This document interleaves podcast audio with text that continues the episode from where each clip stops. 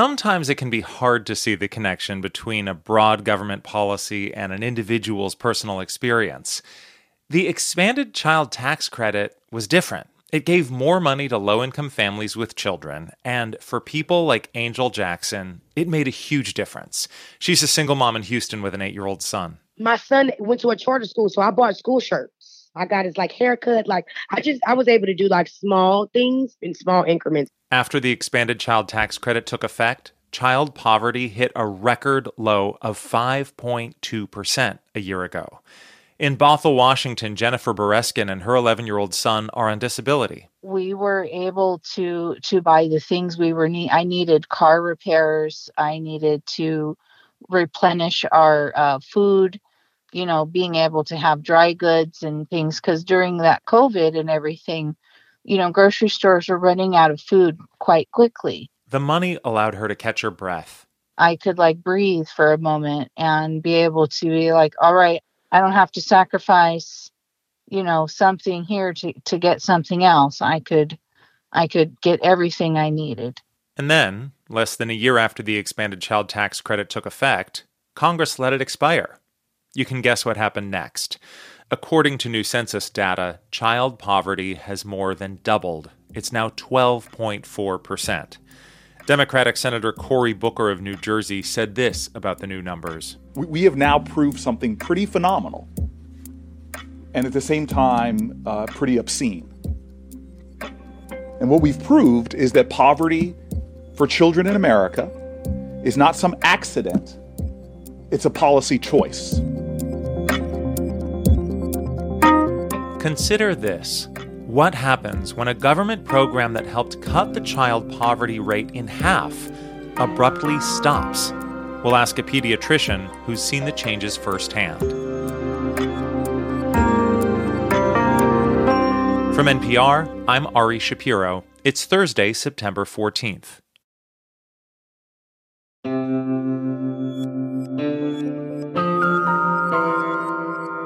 It's Consider This from NPR.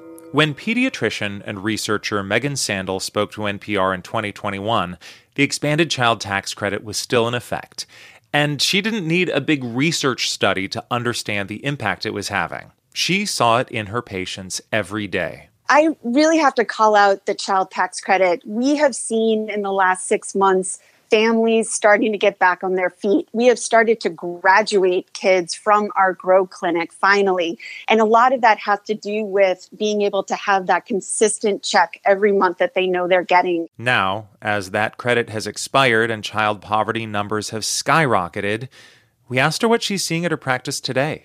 You know, we're seeing families just under that enormous stress again.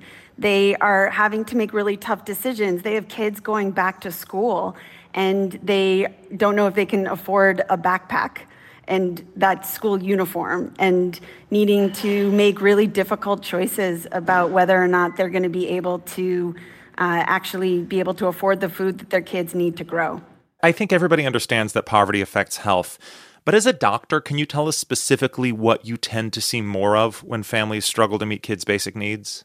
Yeah, I think, you know, many of us who are parents re- remember taking our kids to the doctor, and one of the things we do is we measure your weight and your height, and we put you on a growth curve.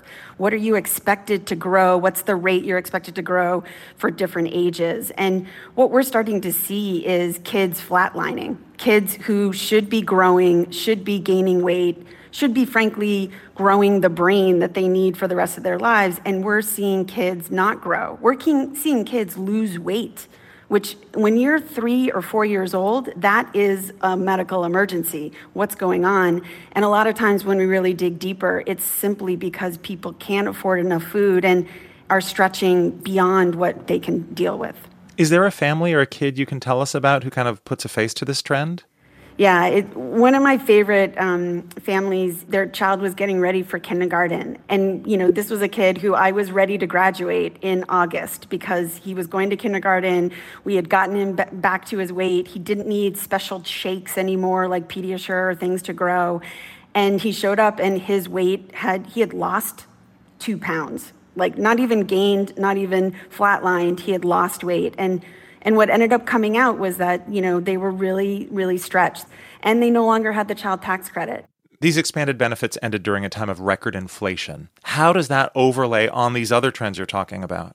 I do think that it is important to name both food inflation and honestly housing costs as two of the biggest bills that families have to face every day.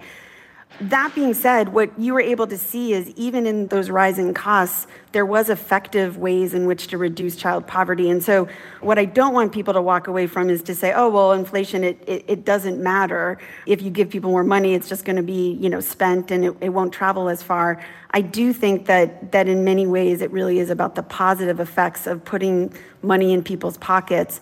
I think that what it uh, underlies is that we also need to start thinking about ways in which to help people out of poverty and to be more financially stable, to not just improve their income, but to help them be able to save money. A lot of programs disincentivize people saving, and you gain more money, but you actually lose a benefit. And I also think that we, this is a moment where we need to invest in housing. A lot of the infrastructure and Build Back Better had housing in the original plan and it went away. And I think that if I were to tell you, you know, food insecurity and housing insecurity are the twin demons that face my families that I serve every day. And so we need to be able to talk about, about them together. As a medical provider, how does it feel to see a government program that you could see helping your patients effectively be eliminated despite the fact that it was making a visible difference? It's so interesting. We talk about evidence based government and always wanting to say we're investing in things that work. And so this is really where we need to look ourselves in the mirror. We have something that worked really, really well. And so I want to ask what are the ways in which, you know, we can say to ourselves, this is worthy of investment? Because what I like to say is, I can do my best role as a physician to help kids grow. But what I need is policymakers to do their job to be able to help kids grow too. And that is really in their hands. And so I'm not going to give up the fight. Like, I'm not going to say, you know, it, it's, it's over. I think that these are the wake up call that we can do better. And this is, I'd love to be able to come on in a year and be able to talk about that we got the, the number back down to 5% and beyond. What does it do to somebody's prospects as an adult when they grow up without the kind of growth, weight gain, and development that that you were seeing when this child tax credit was in place? Yeah, I think you know there are really important metrics around um, how kids are going to thrive in the economy. So one is, are they showing up to kindergarten ready to learn? Are they in third grade reading at grade level? Because after third grade is where you read to learn. And if you're not reading on grade level, you're missing out.